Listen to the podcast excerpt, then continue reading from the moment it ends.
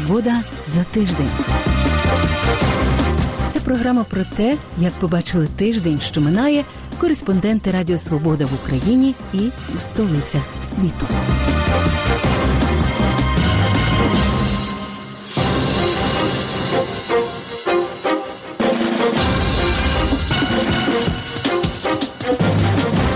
З вами у праській студії Радіо Свобода я Людмила Ванник. Вітаю вас.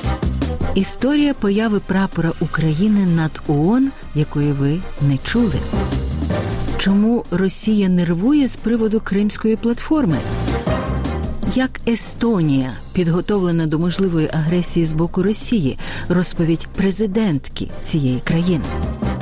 І скільки коштує похід в американський супермаркет? Цього тижня Україна відсвяткувала 30-ту річницю незалежності. Відзначення цієї знаменної дати розпочалося військовим парадом у центрі Києва. Під звуки військового оркестру головною вулицею країни пройшли 36 парадних розрахунків сил безпеки і оборони та підрозділи збройних сил країн-партнерів. Понад 75 літальних апаратів і понад 400 одиниць озброєння і техніки. Після завершення офіційних подій хрещатиком пройшов марш захисників України, в якому взяли участь родини загиблих та військовополонених, учасники війни з Росією на Донбасі та волонтери. Святкування відбулися і в інших країнах. А чи знаєте ви, якою є історія появи прапора України над Організацією Об'єднаних Націй 30 років тому? Коли в Києві не наважувалися ухвалювати рішення, Геннадій Удовенко відокремив українську місію при ООН від СРСР. Чим українські дипломати роздратували росіян? Чим їх здивував генсек? І як над ООН замайорів прапор України? Про це репортаж Ірини Соломко із Нью-Йорка. Українізація Організації Об'єднаних Націй розпочалася ще в липні 1990-го, після того як Верховна Рада ОРСР прийняла декларацію про державний суверенітет України. Володимир Єльченко, який на початку 90-х був другим секретарем постійного представництва України при ООН, згадує Геннадій Одовенко, який тоді очолював місію, одразу зібрав колег радитися, що робити. Він намагався порадитися з Києвом, але е, тоді МЗС України було в такому перехідному стані. Ті, хто не хотів на себе брати відповідальність, і вони написали ноту також на ім'я генерального секретаря ООН. Тоді це був Перес де Куельяр, в якому повідомили, що назва нашої країни від такої то дати міняється на Ukraine. Проте цим українізація організації не закінчилася. За словами Єльченка, Удовенко скористався тим, що у декларації державною мовою зазначена українська, і відмовився від виступів російською, англізувавши представництво. Також тоді було питання, чи були питання від росіян, а чому це ви перейшли на англійську мову, поки російська офіційна мова Удовенко і всі ми, колеги його, казали, що чому тому, що є шість мов, одна з них англійська, нам так легше. Ну вони так скрипять з зубами, кажуть, це тобто це заклало ті підвалини, які сьогодні ми пожинаємо плоди. Тобто на сьогодні ми вступаємо в ООН виключно англійською мовою. Колега Єльченка Сергій Кислиця у свою чергу переконаний, членство ОРСР в ООН та наявність власного представництва зіграли важливу роль у побудові дипломатичної школи незалежної України. Значною перевагою України було те, що Україна мала дипломатів, які могли розмовляти спільною професійною мовою на момент проголошення незалежності. У якості підтвердження своїх слів кислиця наводить той факт, що Удовенко, реагуючи на події 24 серпня 1991 року, діяв оперативно та незалежно. Після того, як цей акт був підписаний, Удовенко направляє ноту, в якій він інформує генерального секретаря про те, що Україна стала незалежною. Ще використовувався бланк постійного представництва УРСР, де просто машиністка задрукувала хрестиками Радянська Соціалістична Республіка. Єльченко згадує на зустріч з генсеком ООН для передачі ноти поїхали усім представництвом. Реакція Переса Келлера була для нього дуже несподівана. А генеральний секретар сказав так: дякую вам за цю ноту, але оскільки Україна є засновником ООН, то в сенсі, скажімо, членства Об'єднаних Націй ви завжди були незалежною державою. І саме так я вас і розглядаю. Історія заміною прапором Української радянської соціалістичної республіки на жовто-блакитний стяг незалежної України на офіційному флаштоку біля будівлі ООН не менш цікава. За словами Єльченка, першим викликом було просто знайти новий прапор, оскільки придбати в магазинах його було неможливо. Дипломат звернувся по допомогу до місцевої діаспори, і буквально за ніч американські українці зшили декілька стягів для ООН. Після того, як Єльченко отримав прапор від діаспори, Удовенко терміново доручив йому замінити стяг, адже наступного дня в Нью-Йорк мав приїхати Леонід Кравчук, тоді ще спікер Верховної Ради. І ну нам дуже хотілося, щоб він і його делегація, і українська діаспора вже побачили біля ООН прапор справжньої України, а не української РСР. Отже, була одна ніч. Я десь о шостій ранку приїхав в ООН, пішов я шукати цю колону, знайшов якогось там чоловіку. Він каже: у мене немає повноважень. Кажу, а пляшка горілки вирішить цю проблему. Він каже: ну, в принципі, так. От я пішов назад до своєї машини, багажника витягнув цю пляшку, навіть здається, дві так з запасом. Приніс йому, і таким чином, коли приїхав вже Кравчук і вся делегація, вони побачили цей прапор, знаєте, у них сльози були на очах. Кислиця, в свою чергу, звертає увагу на ще одну важливу подію: першу генеральну асамблею вже незалежної держави. На ній виступав Леонід Кравчук. Цілий блок виступу Кравчука був присвячений попередженню конфліктів. Мова йшла про Чорнобиль. Дуже значна частина цього виступу була присвячена трагедії Бабиного Яру. А також мова йшла, ви не повірите, про кримських татар. Значна частина проблематики, яка була відображена в першому виступі керівника незалежної України 30 років тому, вона є актуальною і сьогодні. Говорячи про ті помилки, яких перші українські політики та дипломати все ж таки припустилися, кислиця цитує одне з останніх інтерв'ю Кравчука. Найбільшою його помилкою було довіряти Російській Федерації, яка є на сьогоднішній день ворожою державою, яка під іменем радянського союзу, як написано в діючому статуті ООН, сидить в Раді безпеки, веде проти нас війну.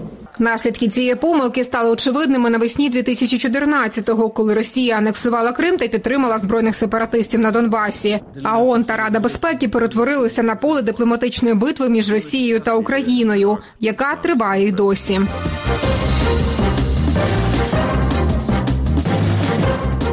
23 серпня у Києві стартував перший саміт Кримської платформи нового переговорного майданчика, покликаного сприяти деокупації Криму. Участь у форумі взяли 46 представників держав і міжнародних організацій, серед них і президенти країн Євросоюзу. А що ж Росія, яка окупувала Крим? Російські дипломати та змі тему кримської платформи смакували у прямих ефірах від початку року, але цього тижня говорили найбільше. Ще навіть коли саміт не почався, його вже назвали неонацистським шабашем, мильною бульбашкою та збіговиськом змовників. Як саме реагувала Росія? Репортаж Дмитра Євчина із проєкту Крим Реалії.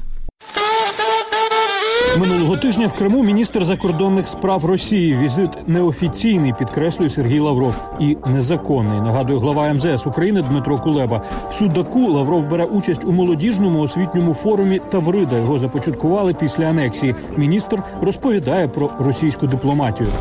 Нам вдруг стали говорить, вы аннексировали Крым.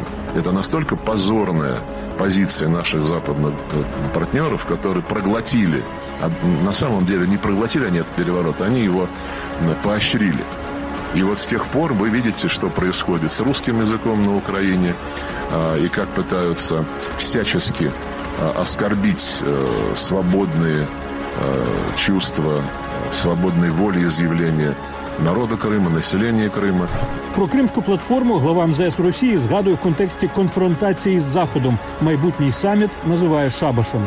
Вот через неделю состоится очередной шабаш, крымская платформа, на которой Запад будет продолжать пестовать неонацистские, российские настроения современной украинской власти. На закиди Лаврова відповідають у Києві. Міністр закордонних справ України Дмитро Кулеба навіть згадує індійського національного героя Махатму Ганді.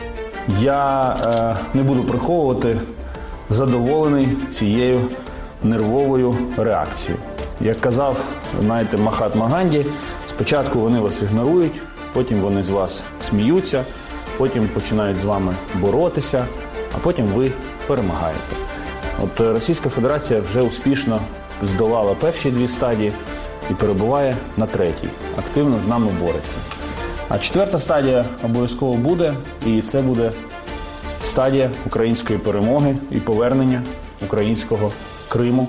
Виступ Лаврова в Криму також обговорюють на пропагандистському шоу «60 минут. Ольга Скабєєва погрожує у прямому ефірі. Мовляв, спробуйте поверніть Крим. невероятное мероприятие, где соберутся люди, сядут на трибуну и начнут, сидя на стульях, возвращать Крым. Ну, попробуйте. Що ж таке кримська платформа і чи стане вона корисною для України? Росіянам у телевізорі пояснює власник українського телеканалу Наш Євген Мураєв. Это как раз попытка привлечь участников на крымскую платформу, которая как спасательный круг для рейтинга президента, ну, на мой взгляд, это ни к чему позитивному все равно не приведет. И то, что это очередной мыльный пузырь, как и многое, что делает украинская власть, станет очевидно в ближайшие месяцы. Приклад свого керівника Лаврова наслідує і речниця МЗС Росії. Марія Захарова критикує кримську платформу у своєму телеграм-каналі. Раньше киевские деятели хотели Крым вернуть. Сейчас желание поскромнее. Просто яркое мероприятие нужно. От безысходности, видимо, решили на себе проверить действие пословицы «Сколько ни говори халва, во рту слаще не станет». Мазохисты. Там же у телеграмі Захарова кипкує зі слів першої заступниці міністра закордонних справ України. І мене Джепар пояснювала журналістам, що організовувати саміти такого рівня щороку дорого. Тому кримська платформа може відбуватися в рамках засідань ООН. В служебном романе Ольга Рыжова говорит Самохвалову «Юр, а ты помнишь, как мы с тобой сбежали с лекции по финансам и праву и пошли в кафе «Мороженое»? Ты еще все так шикарно заказал, а потом у тебя денег не хватило». Золотые слова. Финансами и правом надо заниматься, а не парковать платформы. Знанням народних прислів'їв та радянських фільмів Захарова не обмежується у червні під час критики кримської платформи. Чомусь згадує вбитого журналіста Олеся Бузину. в огороде Бузина, в Киеве дядька. Единственное, что хотелось бы, чтобы в Киеве был Бузина, но его там нет, потому что его убили. Зато э, дядьки э, в Киеве вместо работы в своем огороде все время лезут в огород чужой. Вот мне кажется, это классический пример. Вообще непонятно, как э, господин Кулеба может предлагать к обмену то, к чему Украина в принципе не имеет вообще никакого отношения. Вопрос территориальной принадлежности к Крыму был, опять же, напомню, окончательно решен 7 лет назад путем свободного волеизъявления жителей полуострова. Меседжі МЗС Росії поширюють і на окупованому півострові. Під час прямої лінії глава Криму, призначений Кремлем, Сергій Аксьонов розмірковує про безперспективність нового формату. Хоча кримчани його про це під час прямого ефіру не запитують. Нет, крымская платформа, такая, что это крымская вся платформа. Э, давайте говорить так, она вся рассчитана на то, что мы сами себя утопим. То есть они все понимают, никаких планов, то есть по э, соответственно, и возможности по во- вернуть Крым военным путем нет, и это невозможно ни для кого, ни для одной страны мира. То есть все, мы навсегда вернулись на историческую родину. Поэтому все рассказы там крутятся в одно- об одном. У них упадет уровень жизни, и они там подумают, там, что значит надо возвращаться, то есть там типа на Украину. Ну, бред сумасшедшего. Не мовчить і депутатка Держдуми Росії від Криму Наталя Поклонська каже, дуже чекала запрошення на саміт від Дмитра Кулеби, але не дочекалася. Этот формат, о котором указывает э, Дмитрий, он э, предполагает не заседание, э, не саммит международный, а он напоминает сборище, вот когда заговоры делают, заговорщиков где будут обсуждаться вопросы, планы о захвате чужой территории, территории суверенного государства. Постійний представник Криму при Путіні Георгій Мурадов пропонує країнам заходу інший формат вступати до асоціації друзі Криму. Западным странам пора прекратить вынашивать планы участия в авантюре провокационного характера, которую киевские власти вызывающе нарекли международной платформой по деоккупации Крыма, а начать налаживать контакты и сотрудничество с Международной ассоциацией друзей Крыма, которая стала влиятельной и, по сути, миротворческой организацией. На відміну від учасників кримської платформи, асоціація Друзі Криму вважає півострів російським. Сто країн світу, серед них США та країни Євросоюзу, не визнають анексії. У березні 2014-го вони проголосували за резолюцію Генеральної асамблеї ООН про територіальну цілісність України.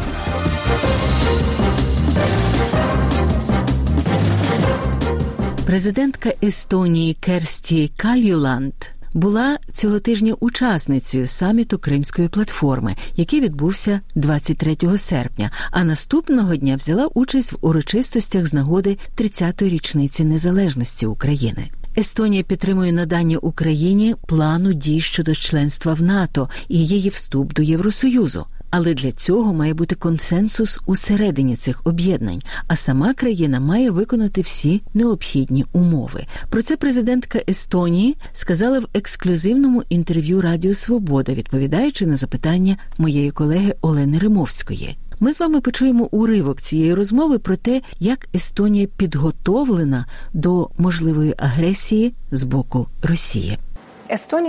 Естонія межує з Росією з огляду на ситуацію в регіоні, на російську агресію проти України. Чи сама Естонія відчуває якусь загрозу з боку Росії? Естонія є членом НАТО, а НАТО має стопроцентну репутацію в захисті територіальної цілісності своїх країн-членів під егідою НАТО. Це не просто слова. Йдеться про реальне стримування, і рівень цього стримування у країнах Балтії суттєво зріс. НАТО готове продемонструвати, що сприймає питання захисту країн-членів серйозно. Тож ми беремо участь у програмі Розширена передова присутність НАТО. Беремо участь, наприклад, у навчаннях Defender Europe. Це масштабні військові тренування, у рамках яких американські десантники прибули прямо зі США, таким чином демонструючи, як швидко вони можуть відреагувати у випадку, якщо матиме місце ситуація, що потрапляє під п'яту статтю Північно-Атлантичного договору. Як будь-яка країна, яка має непередбачуваного сусіда, ми є добре підготовленими, і ця підготовка гарантує нам, що ми зможемо стримати ворога спільно з нашими партнерами та союзниками.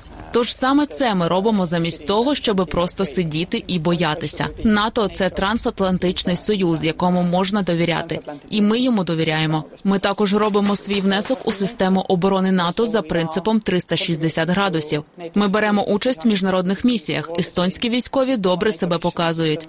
Якщо ж говорити про місію в Афганістані, то ми понесли найбільше втрат на душу населення в цій місії. Тож ми маємо підстави почуватися братами по зброї і готові захищати світовий порядок.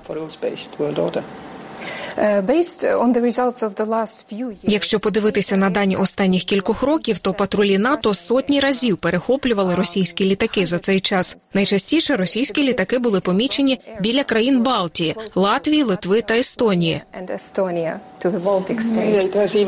Їх помічали і біля Португалії та інших країн. Літаки НАТО готові відреагувати на такі дії будь-де, коли йдеться про країни-члени альянсу. Тобто, ви не вважаєте, що тут йдеться про якесь особливе ставлення Росії до країн Балтії? Ми є найближчими. Якщо згадати період холодної війни, а мій батько тоді був змушений служити у радянській армії, тоді теж часто траплялося, що літаки підлітали до кордонів. Так дратували одне одного. Приблизно те саме зараз, на мою думку, роблять росіяни. Ми відстежуємо такі рухи, маємо для цього прикордонників, готові перехопити, якщо виникне така потреба. Тобто, ми певні, що контролюємо наш повітряний простір. Знаємо, якщо хтось залітає в нього навіть на кілька секунд. Це нормальна робота. Але це не значить, що ми вважаємо, що такі польоти можуть перерости в щось більше.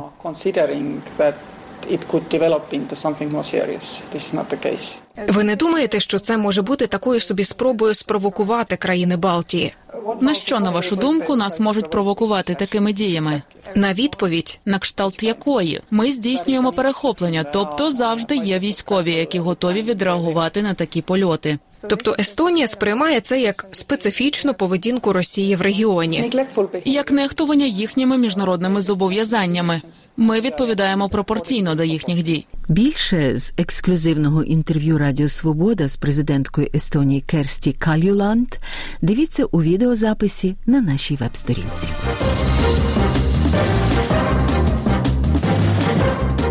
В Україні продовжують дорожчати продукти харчування. Ця тенденція триває із початку року. Її не змогли стримати навіть такі сезонні фактори, як збір врожаю. Рекордсмени останнього півріччя олія, цукор, птиця та м'ясо, тоді як дешевшують хіба що сезонні овочі наголошують експерти. На їхню думку, на це впливають не лише зовнішні чинники, світова інфляція, торішній неврожай та зростання попиту на зерно і олію у світі, а й внутрішні. Втім, частина фахівців говорить про те, що високий світовий попит на продовольство не лише накручує ціни на полицях українських крамниць, а й приносить валюту в Україну. А які ціни у супермаркетах за океаном? Як виглядає похід в американський супермаркет? Досвідом українки в Каліфорнії поділиться Христина Шевченко. Як виглядає супермаркет у Лос-Анджелесі і які тут ціни на продукти? У цьому нам допоможе розібратись Вікторія Лісецька, колишня телеведуча українського каналу новин. А після переїзду до Каліфорнії блогерка і просто мама. Сьогодні я обіцяла своїм хлопцям овочеве рагу та печену курку. Тому ми сьогодні купуватимемо м'ясо, а, точніше курятину, і будемо купувати овочі. Вікторія вибрала для закупів популярний у місті супермаркет з помірними цінами і великим асортиментом натуральних продуктів. Починаємо покупки з картоплі. Ми в овочевому відділі можна купляти поштучно в пакетах. Пакет картоплі віці обійшовся у 3 долари. Ідемо далі. Нам потрібні кабачки. Люди скуповуються на тиждень вперед, але всі надзвичайно дружні. Тобто тут ніхто тебе не буде підганяти. Проїжджайте. Якщо ти обираєш якісь продукти, люди зачекають збоку. Поки ти обереш свій продукт, ніхто не буде пхатися. В американських супермаркетах продукти позначають органічні чи ні. Також натуральні продукти можна впізнати по ціні. Вони завжди дорожчі. Ось як виглядають неорганічні кабачки. Вони за смаком, як на мене, практично однакові. Різниця в ціні 1 долар. Віка бере органічні за 3,39. Рухаємось далі. А купимо авокадо. Ми ж в Каліфорнії. Вибір авокадо також колосальний. Один великий авокадо коштує долар 50, долар 49. Можна купити сіточками. Наступний пункт у списку салат. І для тих, хто не любить шинкувати овочі, цей відділ справжнє чудо. Тут усі салати одразу порізані, будь-які. Тобто ти можеш купити порізану капусточку, порізану зелень або одразу суміш. Воно все коштує приблизно так само, можливо, трішечки дорожче, ніж би ти купував все окремо і вдома нарізав. Але це ж яка економія часу? Завжди мене питають, як як тут немає навколо тебе товстих людей. Немає. Ми живемо в Каліфорнії. Тут зараз тренд на здорове харчування. Принаймні в моєму колі спілкування люди, що таке кола, чіпси, ММДМси, скітлси на сніданок для дітей. Такі страшні всякі байки про американців розказують. Вони такого не практикують. Навпаки, в них діти їдять салати і варену брокколі. Наступна зупинка фрукти. Ти уявляєш, ми цілий рік можемо їсти кавуни. Дині цілий рік ми їмо полуницю, чорницю, лохину, малину, ще що, ще що, ще що. Це надзвичайно. І переходимо до м'яса. Вікторія бере органічні курячі стегна, які коштують майже 8 доларів за 800-грамову упаковку. Ця курятина одразу знята шкіра з неї. Тут немає кісток. Це курячі бедра. Це один з улюблених моїх продуктів. Тут з американськими копчаностями у віки стосунки не склались. Найбільше мене вразило в американських продуктах, що тут всюди дуже багато цукру. От ви уявляєте шинку з медом. Це жах. Це їсти неможливо, але тут це надзвичайно популярне м'ясо. Тобто ти береш шматок шинка, він солодкий. А! У супермаркеті є і великий вибір сирів, наварів і бульйонів різних видів. Є чимало продуктів, незвичних для іноземців. І серед цієї всячини справжнім ребусом для віки виявилось знайти хліб. Американський хліб просто жахливий, без образ для американців. Їсти його неможливо, якщо він не засмажений у тостері, і він зазвичай солодкий. Попри наявність великого вибору різного молока, мигдалевого, кокосового, вівсяного з лактозою і без Віка не може тут знайти домашній сир на сирники. Ну і на думку Віки, українці мають дещо інше уявлення про десерти. Цукор, цукрові коржі перекладені цукровим кремом. І я один раз в своєму житті спробувала їх дуже популярний рейнбов торт, так веселковий торт. І на першій ложці це закінчилось, тому що їсти це неможливо. Порахуємо, скільки коштували закупи у супермаркеті. У кошик Вікторія додала сидр, заморожену піцу, копчені ойстери та готове гукамоле. До речі, до всіх цін треба додати каліфорнійський податок на продаж. Це все обійшлось у 80 доларів і 23 центи з податком. Солодощі, хліб і молочні продукти Віка купує у Вірмен. Щотижня я заїжджаю у вірменський магазин. Власники вірмени, власне, ми його називаємо вірменський, але там дуже багато продуктів імпортних, зокрема з України. А тепер поїхали за кефіром. Ви що, поїхали до вірменів? У північному Голлівуді знаходимо вірменський супермаркет. А ось і кефір, який віці нагадує український. Мм, також тут можна купити українську олію, львівське пиво і гречку. Українська гречка тут коштує 2,99.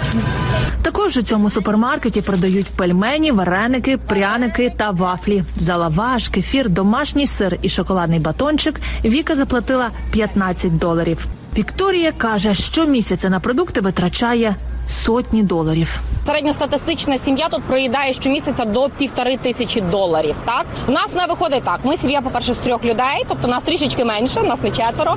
А по-друге, все таки ну є у нас практика зекономити, щось знайти, знайти якусь акцію. В середньому американська сім'я з трьох у Лос-Анджелесі заробляє близько 8 тисяч доларів в місяць і витрачає одну тисячу доларів в місяць на продукти. Тепер можна і обід готувати. Всіх закупів Вікторії, її чоловіку і синові вистачить на 3-4 дні.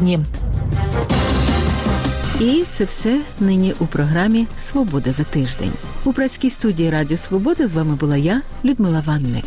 Більше про події тижня слухайте у подкасті Свобода за тиждень на нашій веб-сторінці. Дякую за вашу увагу. Зустрінемось за тиждень. Залишаймося здорові.